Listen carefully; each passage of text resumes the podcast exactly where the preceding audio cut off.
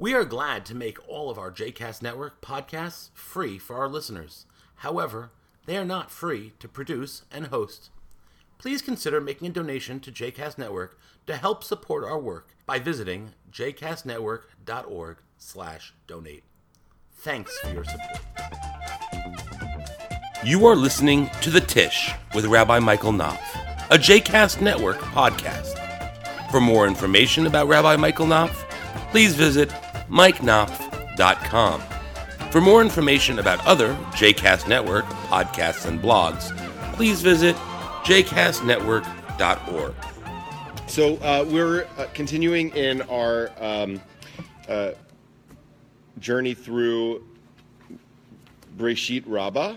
Um, we we uh, you should be encouraged to know have not gotten very far into Breshit Rabbah. Um, we're just kind of going at whatever pace we, we go on and uh, getting as far as we get each time. Um, and uh, uh, so we um, uh, so we've gone through uh, um, uh, one and a half of the midrashim of of Breshit Rabbah, one and a half of the of the um, of the teachings of, of Genesis Rabbah. Uh, uh, the, the teachings started out, and they're all really, uh, at this point, still riffing on the first verse of Breshit, which is Breshit bara Elohim et Hashemayim vet haaretz, uh, which can be variously translated in the JPS, which uh, most of you have uh, in front of you. It's translated as uh, when God began to create the heavens and the earth. It treats it as part of a continuous sentence with verses 2 and 3. Uh, but if you were to look in, uh, in, in this, which is sort of like a Hebraicized King James translation, and King James, I think, famously translates it as "In the beginning, God created the heavens and the earth." Right. So, uh, and here we go. Right? In the beginning, God created the heaven and the earth. Okay. So that's what uh, um, the scribes of King James translated it as. Uh, so all of these midrashim are more or less commenting on that verse, or on, or, or, generally the idea of the of the beginning parts of the creation story. So anything kind of having to do with uh, with the the opening verses uh, or the opening ideas of of Breshit. So that's sort of what we're starting with. Um, the second uh, midrash uh, began. We're not going to. Um, uh, uh, start with the uh, very beginning of this midrash. Um, but um, it started with um, with a, with an idea that's actually, if you ever study Rashi, it, it, actually is Rashi's first. Uh, commentary on that verse of Breshi, which is which is why does the Torah start here in the first place? Uh, the Torah should start with, if it's a book of laws, a book of teachings, it should start with the first mitzvah, which is not until uh, about halfway through Exodus, or not quite halfway through Exodus, but a third of the way through Exodus. Um, that uh, uh, is, so why does it start with the creation of the world? So that's uh, Midrash goes into that uh, question, uh, and, and and then begins to talk about. Um, um, uh, about uh, the creation, what, what happens in different uh, points in creation. Okay, so actually, so why don't we go back? I actually have it marked down a little bit further. Why don't we start a little bit further back since there's a lot of folks here who are just kind of joining us uh, with uh, where we ended up last week, just to make sure we don't get short shrift of this midrash, which I think is really uh, beautiful. So I'm on page three in the packet here which is the third midrash. Sorry, so I said we're, we're one and a half midrashim in. I meant we're two and a half midrashim in. Um, so we're uh, uh, page three in the midrash. It's got a three on top of the page, which indicates it's the third midrash. Not that it's page three, just coincidentally. Uh, and we're about uh, halfway uh, down. Um, not quite halfway, maybe maybe a third of the way down. It says, uh, "When were a- the angels created?"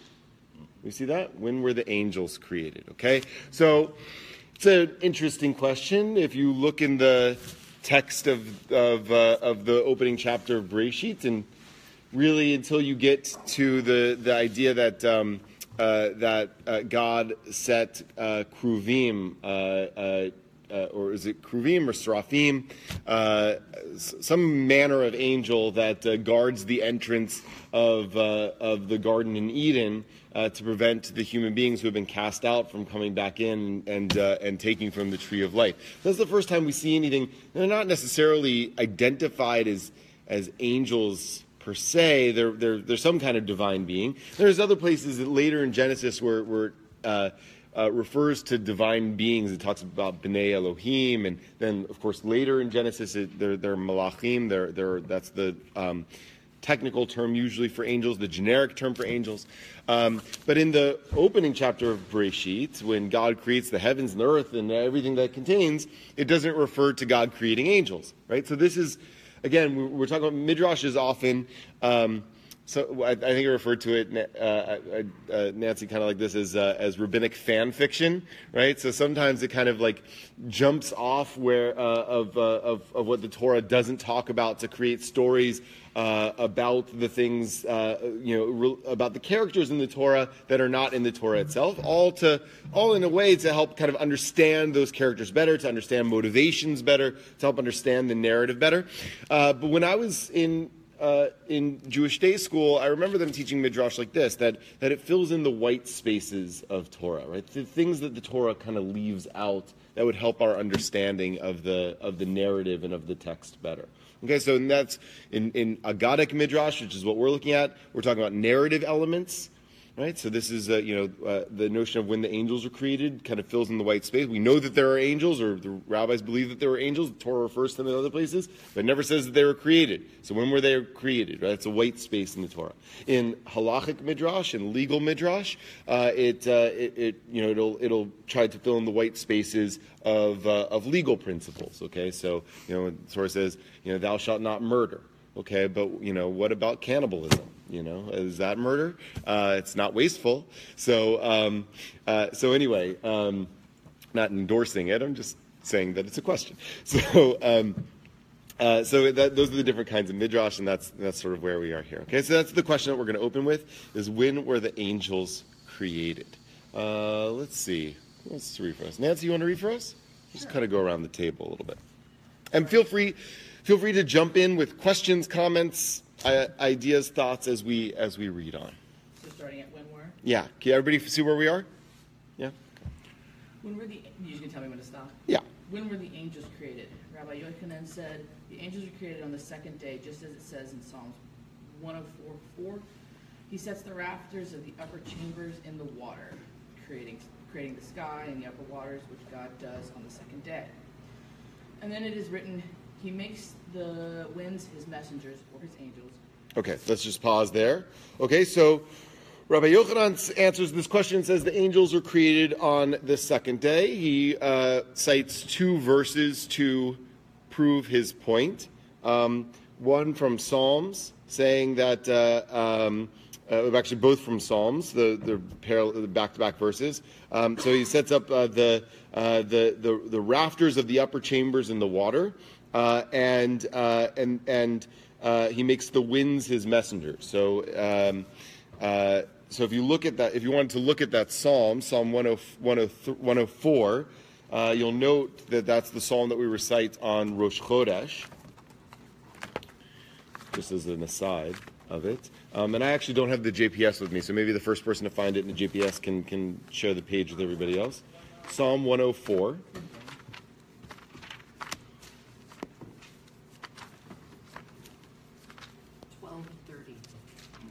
1230 in the JPS. So it should be basically the same in everybody's JPS.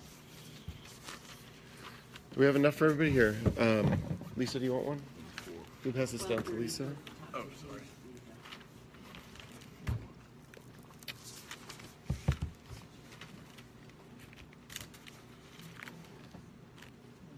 Uh,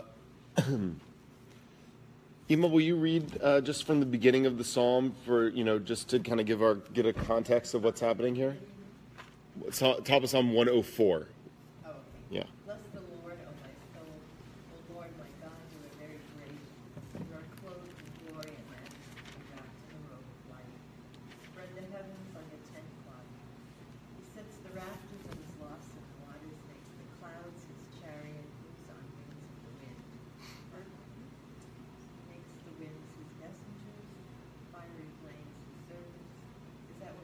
Yeah. Mm-hmm.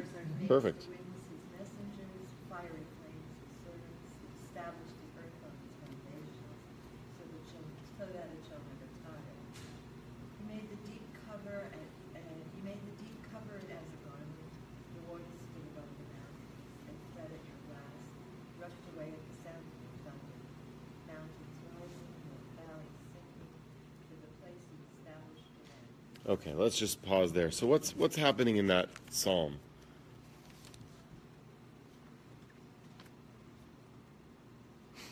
Like sheathing of the world. Like, it's like, the- the- it's a description of the, of the structure supporting the creation. Good. Right? There's there's like an um, like a scaffolding almost, Yeah, right? yeah. That that there's um, there's you know infrastructure being set up, uh, um, uh, you know uh, sheets set, you know drapery set out, um, uh, the you know the divisions are set up. You know everything is sort of like moving to its place. Nancy pointed out last week uh, that uh, part of this psalm we also say when when we put on the talit. Uh, this notion of we spread out, uh, um, you cover, you cover. God covers Himself with light as with a garment. Um, Now, who wrote the Psalms? Is that, God make those? The divine? uh, I'm gonna let uh, I'm gonna let uh, uh, Professor Rose address the question of who wrote the Psalms. David or someone writing in the style of David. Yeah, yeah.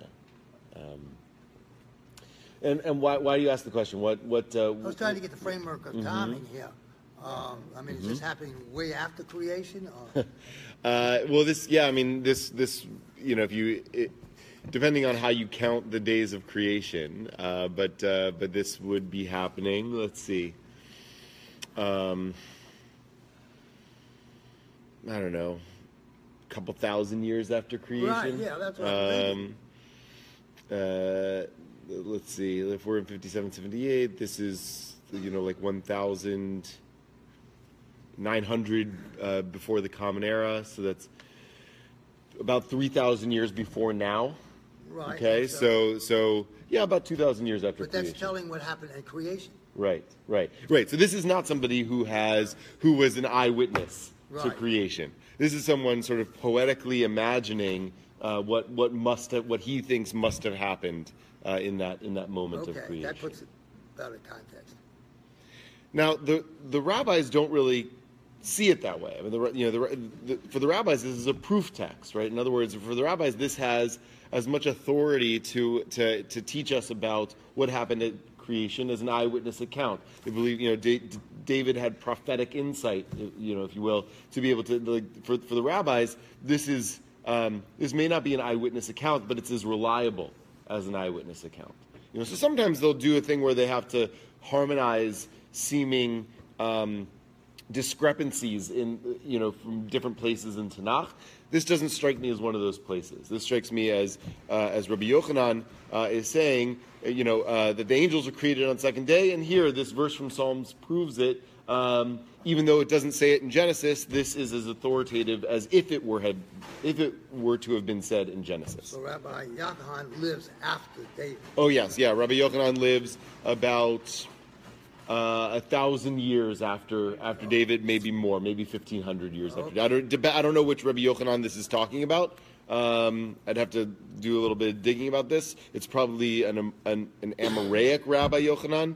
Uh, my my father-in-law might be able to uh, to, to answer that differently than me. Um, so that means that this is a rabbi who's living, you know, sometime between the year 200 of the Common Era and 600 of the Common Era, um, which is about, I don't know, between uh, 1800 and uh, 1400 years before us, and about um, anywhere between um, 1200 and 1500, say, years after King David. So this sounds like a nice move, a Ye- nice dance move. Yeah, I, I love that. It's really beautiful. You know, you do get a sense when you read the account in the first chapter of Genesis. It's very, it's very pristine. You know, it's very, uh, it's very orderly and and uh, you know it's, it's almost like Euclidean geometry. You know, this happens on this day, and then that was all one day, and then you get to the next day. Right? There's no there's no dynamism really there. God speaks it, and it's very serene. You know, and then you you get to this psalm, this poetic rendering, right? And you know, um, God is very great. There's covering with light and stretching out the heavens. There's more.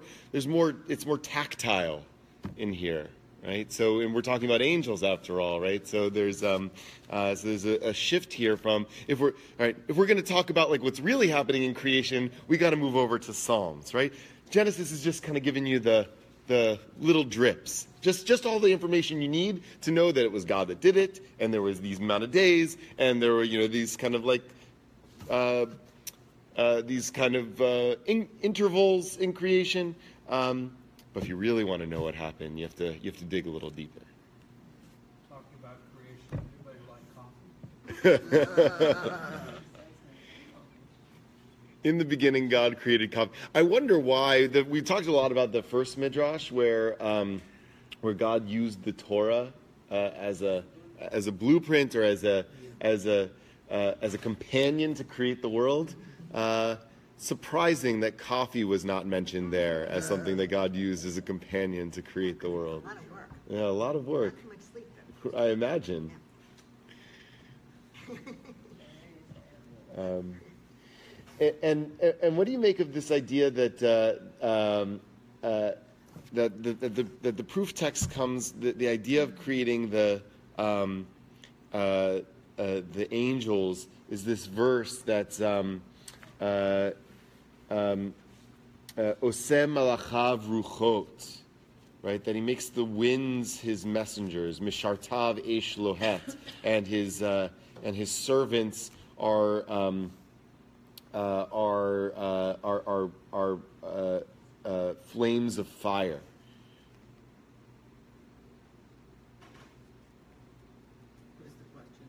What do you make of that?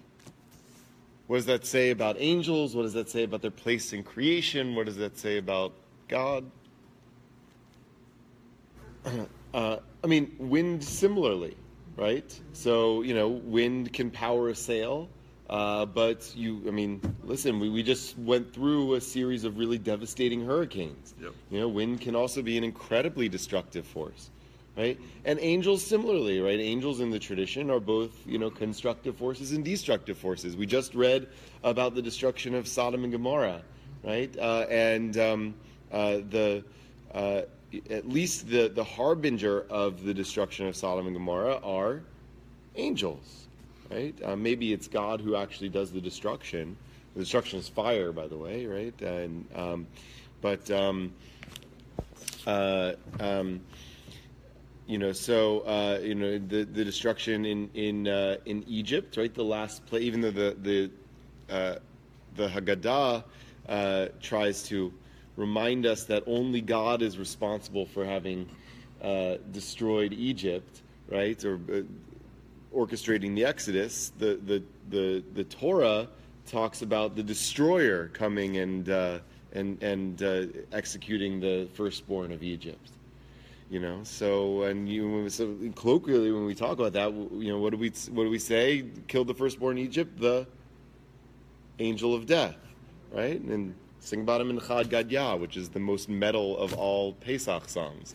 Um, so, um, uh, uh, so you know, so angels are, but also they're constructive forces, right? So angels tell Abraham and Sarah that they're going to have Isaac, right? Um, you know, uh, angels point uh, uh, uh, uh, point Joseph the way of his brothers, and so angels are constructive forces too. So they have that role. They're you know they're they're agents of God, right? And God isn't only a sugar daddy.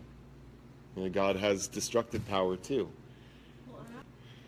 Right, and I also want to like add uh, one piece to what to what my uh, mother-in-law said, you know, which is the movement of this uh, piece from Psalms.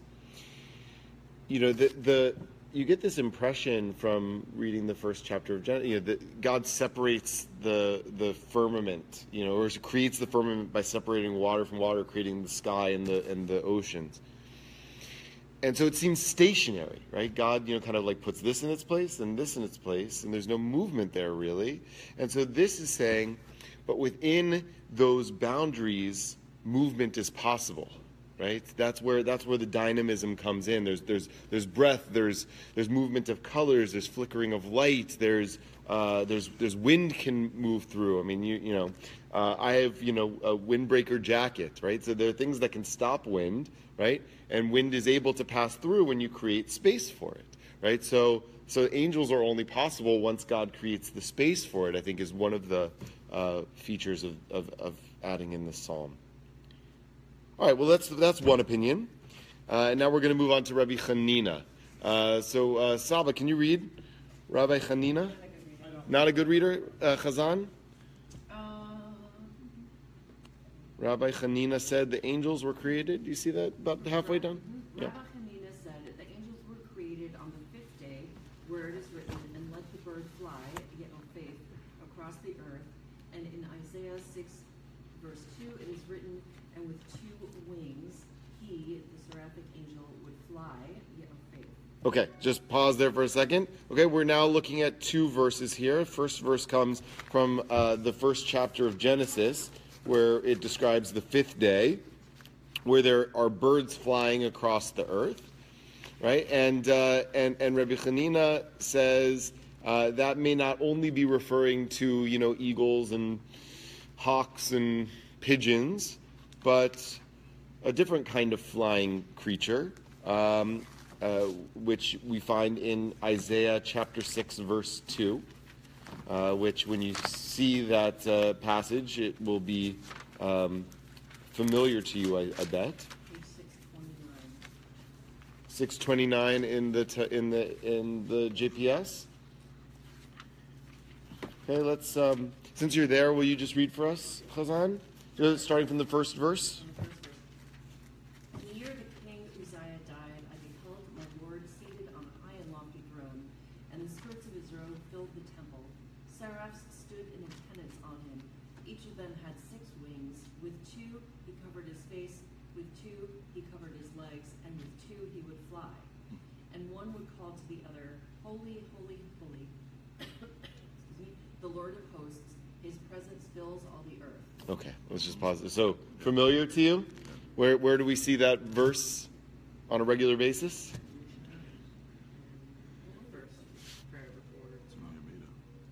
Yeah, that's right. You- You're right. You're absolutely right. You ever said the kedusha, right, in the Amidah, right, which we uh, uh, recite every every morning and afternoon, uh, and uh, and and Musaf, uh, and then it's also re- referenced again uh, in uh, the uh, first blessing, or the first blessing before the Shema in the morning.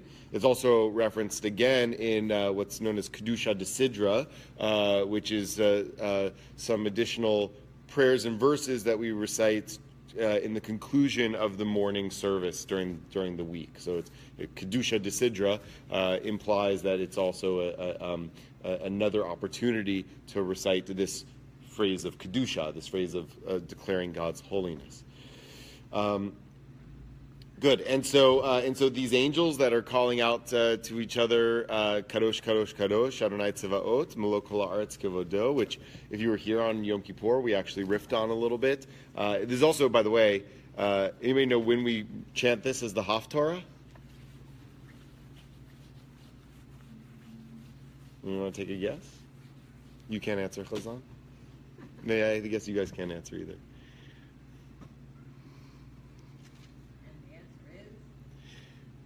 Shabbat Bereshit. Shabbat when we chant this uh, first portion of Genesis.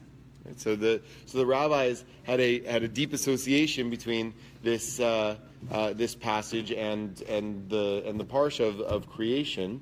Um, so we can kind of throw that into the mix of, about what's what's happening here.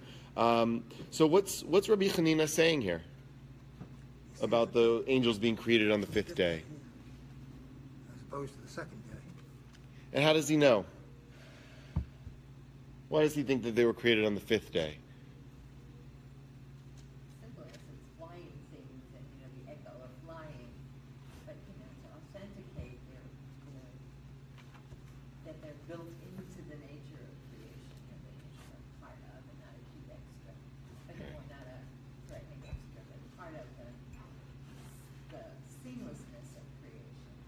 Yeah, so I think you're right. I think you know if you if you go back to what Rabbi Yochanan said, it implies that that that you have to kind of like go deep into you know a, um, mystical level to understand when angels were created. And Rabbi Hanina has a much more simple answer. It says, no, flying things were created. We know angels are flying things, and therefore that's when that's when angels must be created. Now, there's a wrinkle in that because it to me opens up the possibility that therefore everything that's created on every day is possibly an allegory for something else, right? If we could say that when it says God created the birds, it's not really talking about the birds, it's talking about angels, then why is it true that when it says God created the creeping things, that it's actually talking about bugs? Or when God created the fish, it's really talking about fish? Or when God created this, the, the, um, the stars in the sky, it's really talking about the stars. Is that not? Uh, not that we've encountered so far. Uh, the, the, I mean, the, you know, Rabbi, Rabbi Yochanan says that the angels were created on the second day, uh, and you know, and and and ta- and uses as proof text uh, that Hamikara b'mayim al yotav, right? So there's there's this notion that it has to do with the creation of the heavens, right? So when God when God creates uh, uh, on the first day, uh, separates the waters, right? Uh, he, he creates the firmament, and anything above the firmament is the heavens, and anything below, or shemaim, and below is mayim, right? Um, is water um, or ocean. Uh, so maybe that's what, what it's referring to. Yeah. Do you see that somewhere? Do you, or did you just hear it somewhere? Remember it somewhere? I must have stumbled across it. Maybe it was this they were talking about. Yeah, second right? day, that's Maybe what I it is, missed yeah, that connection. but- Right. So that's another possibility of reading that second day midrash, right? Uh, of saying, you know, what this really means is that when it says God, uh, uh, well, first of all, uh, if, if you if you go back to the op- to that opening verse of opening verses of Genesis, okay, um, let's actually look what it said. Okay, Breshit bara, uh, just it's probably on page three or something. What you are right? Uh, Breshit bara Elohim et Shemayim ve'et haaretz. So this is all this is all I guess first day, right? Um, so when God began to create the heavens and the earth, right? The the earth was unformed and void, and there was darkness uh, over the face of the deep. And the and the spirit of or the wind a wind from God was fluttering over the face of the water. Uh. God said, "Let there be light," and there was light. And God saw that the light was good. Bein ha'or. And so God divided between the light and the darkness. La'or yom. So God called the light day, lachoshech kara laila, and the darkness God called night. Vayer vayiboker yom echad. And so it was uh, evening and it was morning the first day. Okay, that's day one. Vayomer Elohim. uh, So now we're going to start day two. Vayomer Elohim. God said, rakia. Okay, let there be a, uh, a firmament in the midst of the waters. Vahi mavdil bein mayim so that there should be a division between water and water. Vayas Elohim et arakia, so God made the firmament. V'avdel bein hamayim asher mitachat l'rakia, and and and and made a division between the water that was underneath the firmament. And between the water that was on top of the firmament. And it was so. So God called the firmament heaven uh, or sky. Um, uh, uh, I don't know what your translations say there. Do they call it heaven or sky, Shammai? Sky? In mine, they call it heaven. So God called the firmament heaven. Um, so in, in Hebrew, the word shamayim can mean sky, but can also mean heaven. Uh, so it's uh, you know there's a there's a dance there about what it's actually talking about. Uh, maybe it means both. Which is where you get this idea, you know, when people picture heaven, they picture, you know, like people sitting on clouds, right? Because it's happening in the sky. I always like I remember as a kid, like flying in an airplane, you know, uh, and like seeing the clouds, and just wondering where where where all the angels were, where heaven was. Uh, actually, the truth be told, I was wondering where the Care Bears were because because that's where the Care Bears lived too.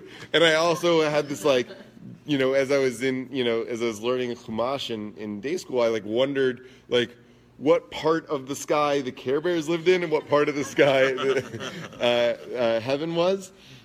Uh, but anyway, so what, Care Bears, Right, right, right. It doesn't. So that's another midrash. That's more. Well, right? in truth, I could be in here somewhere too. I mean, you know, everybody Right. put everything in there. So why not? Um, Midrash according to Mike. Right. You were just a um, little late. So God, so God called the the the firmament sky or heaven. So the so it was evening, it was morning, a second day. Uh, so so you have there right the possibility that God created heaven on the sec- the heavens on the second day. Um, uh, which is also why, by the way, it, it doesn't make a lot of sense to say that first verse means in the beginning God created the heavens and the earth, because God doesn't create Shemaim until the second day. Um, so it so it makes more sense to translate it the way that the JPS translates it is when God began to create the heavens and the earth, because God doesn't actually create. Uh, God doesn't create Aretz until I think day three, if I'm not mistaken. Um, yeah, right. Uh, uh, there's Yabasha Eretz, right? He call, makes dry land and he calls it land, right? Uh, so it doesn't really make sense to say that in the beginning God created the heavens and the earth when God doesn't actually create those things until day two and day three. That verse is really, terms, a topic sentence. Right, right, What follows is a Right. right, We write an essay or a speech. right. I'm going to tell you what I'm going to say. I'm going to tell you what I'm saying, and then I'm going to. Then it does. And then it has a conclusion uh, later, which is, you know, uh, what, here's what we said. Here's here's what we just talked about. Right? Yeah. That's exactly how they talk to us at boot camp. yeah, right. Um, they probably yelled it though. Right. Yeah, right. uh, but if you you know if you think about the the Torah as beginning as an oral tradition, that makes a lot of sense. It's, it makes it more memorable, right? Here's the story of creation of the heavens and earth, and then the story comes, and let me remind you how we told the story of, of creating the heavens and the earth. But to your point, Nancy, I, I think it makes sense to say, um, okay, you know, if we're going to understand what's created on the second day, uh, Shemaim as the creation of heaven, right? That God created the heavens on the second day, right? Then that it suggests that maybe the angels in this category of heaven were also created the second day, um, and Care Bears maybe. Yeah. Right.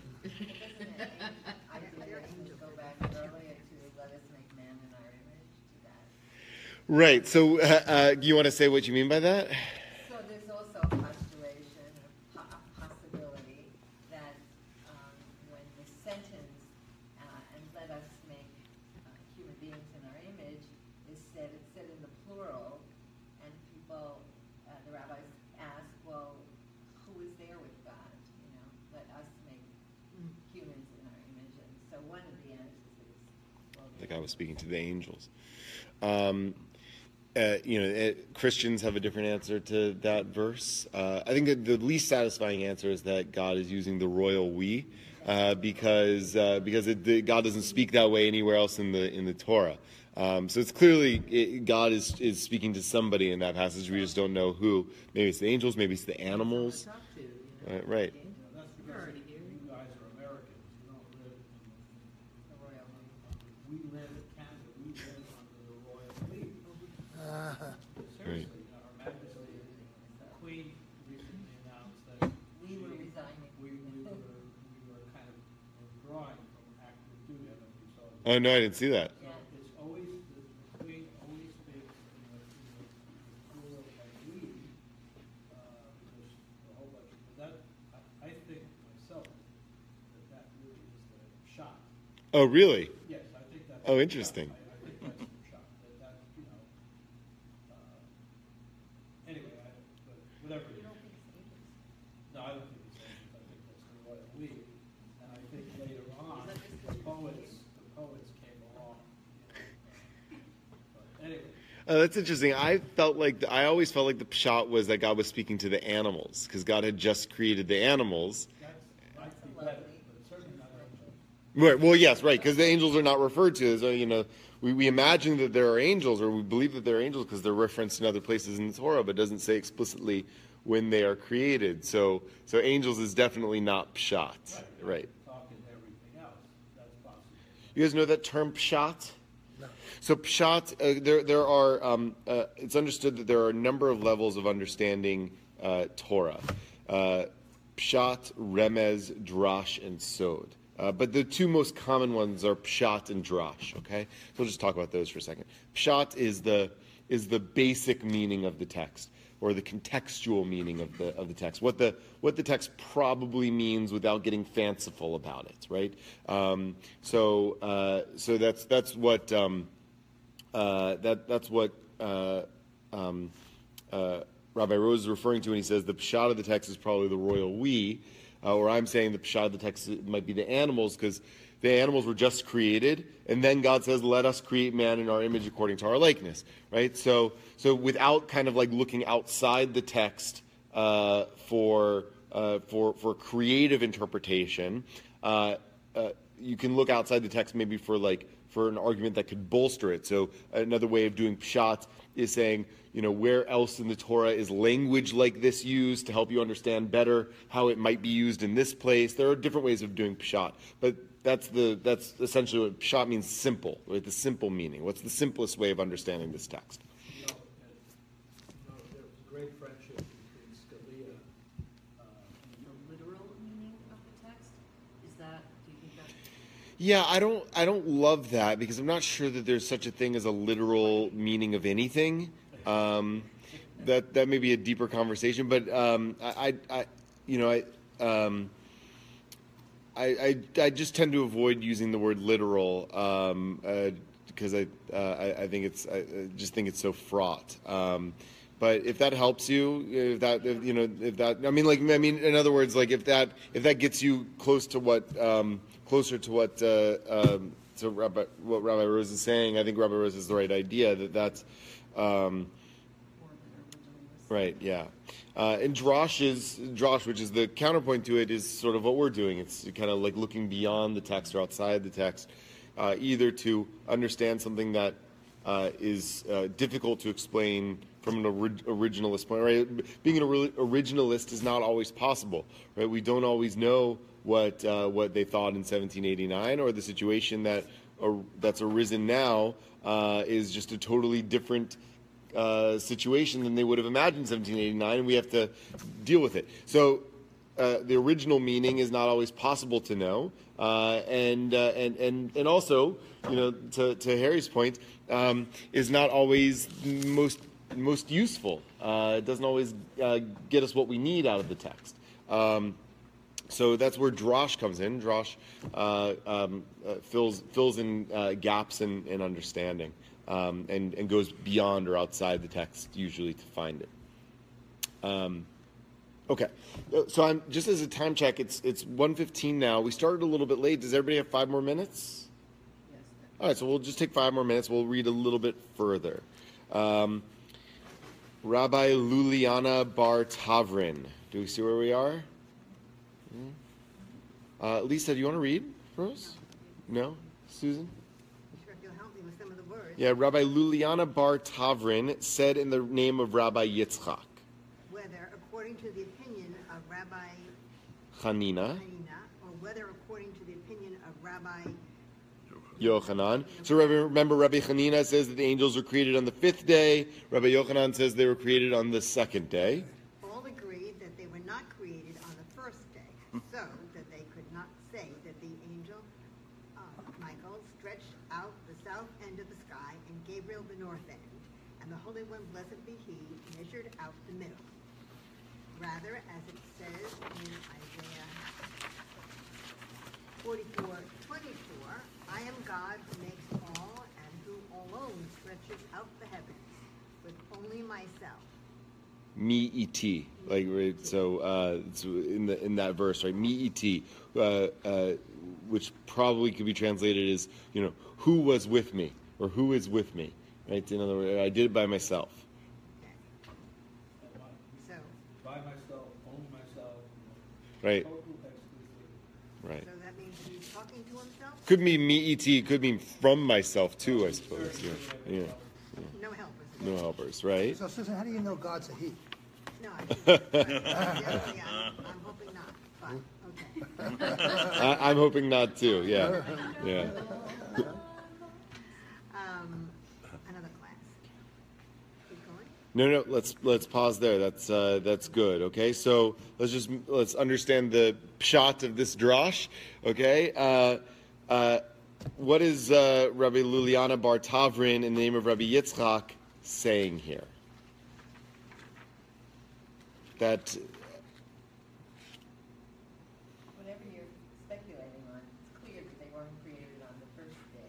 Good, good, right? So there's there's a difference of agreement. There's a difference of opinion between rabbis about when the angels were created, but everyone agrees that they were not created on the first day. Why? Out. Right, out of myself or who was with me, but the, he, he he supposes that there's a a question, right?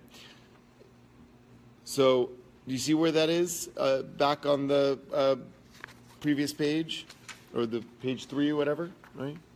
Toward the bottom. All agree that they were not created on the first day. So we can be clear that these other, uh, didn't count. Right. So okay. So it it, um, it uses this language of shelo yomru in Hebrew, right? So that they would not say. Who would say that? Some kind of doubters. The doubters and the haters. Haters. Um, why why would why would people doubt that? So room for doubt.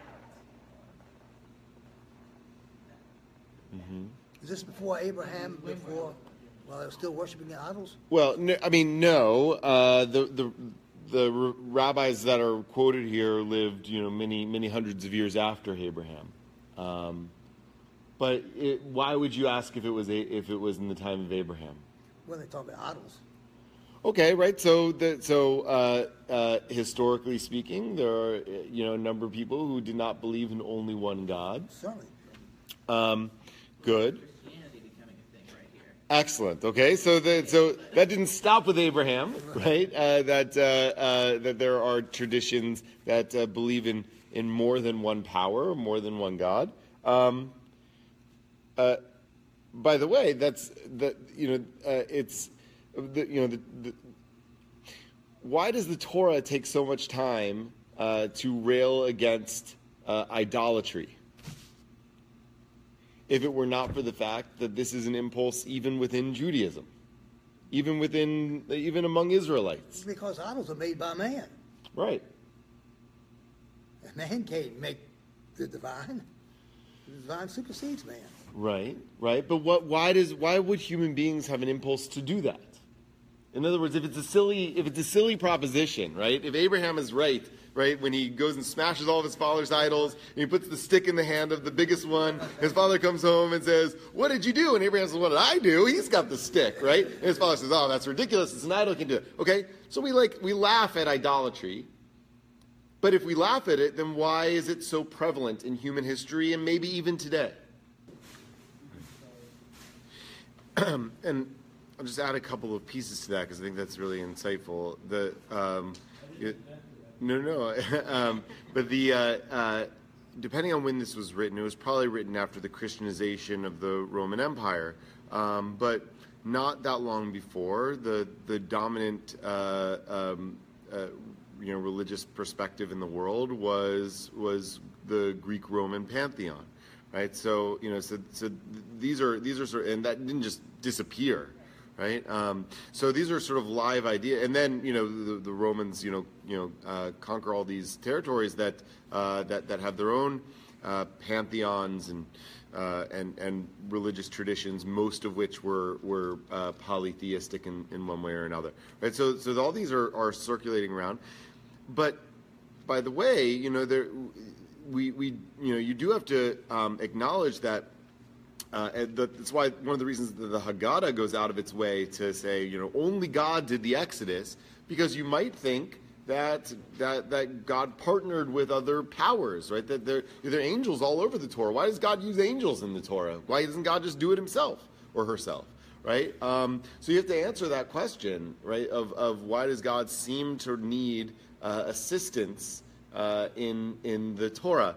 And what it, you know, it doesn't exactly answer that question here. It says whatever the answer to that question is, you need to know primarily that God doesn't need assistance, that God didn't create the world with assistance, that God is singular in that way. There's one other thing I want to say about this. I think that um, uh, uh, the the polytheistic impulse to to my uh, to to um, uh, Carol's point, to my mother-in-law's point, is. Um, based on this idea that I think it's, it's, it's one of the fundamental questions of philosophy, which is, uh, and it's one of the fundamental questions of monotheism, which is uh, if there is at the heart of reality um, uh, unity, right? If, there, if God is one, then how is there so much diversity, right? How does one become many? And the, sim- the, the simple answer to that question is that there's not one, right? That there's actually many becomes many. But it's actually a question at the heart of science, right? How does, how does the Big Bang produce more than just hydrogen, right? And, and science actually doesn't have a great answer to that question yet. How do, how do multiple elements start forming out of the Big Bang? How does the Big Bang happen in the first place is another question that science may not be able to ever answer, right? Um, but that's a, that's, a, that's a basic question, right? How does, how does the diversity of the universe come to be? It's an amazing thing when you think about it, right? And now, again, the Midrash doesn't exactly answer that question. I think it just honors the question in a way. It says, I know that you have this question. I know this question because there's, there's diversity in the world. So it seems plausible to say that God created this part of the world, that Mike, the angel Michael created that part of the world, Gabriel created that part of the world. It says, no, that's not what happened. However you want to explain it, you have to account for the fact that it's only God doing it. Um, it also, I think, is contending with uh, um, with the Jewish mystical tradition that uh, is. Uh, it, it's not very uh, formally developed by this time, um, but there are these mystical traditions floating around Judaism at this time um, that all, I think, are, are also grappling with that idea of the diversity of the world, the diversity of the universe, compared to the notion of the oneness of God, right? And that's the, I think, the question at the heart of, of Kabbalah and why Jewish mystical tradition develops the way it does is it's trying to uh, account for um, for the, the, the belief in the unity of God and the reality of, of diversity. Um, and so, so this is also, I think, whether, maybe it's just explaining it or pushing back against it, but it's saying at, at, at the heart of it um, is this, um, uh, you know, singular unity. Um, so like we say in the um, in Yigdal, uh, that uh, so which is a, a, poetic reformulation of Maimonides' thirteen principles of faith. Say God is echad ve'ein yachid ki yichudo. right? That God is one, and there is no singularity like God's singularity, right? So it's this oneness that is sort of uh, impossible for us to comprehend, right? And you wouldn't have to say that if, um, uh, or, or something like this, if you could easily explain how God could exist as one in a world that is diverse and in which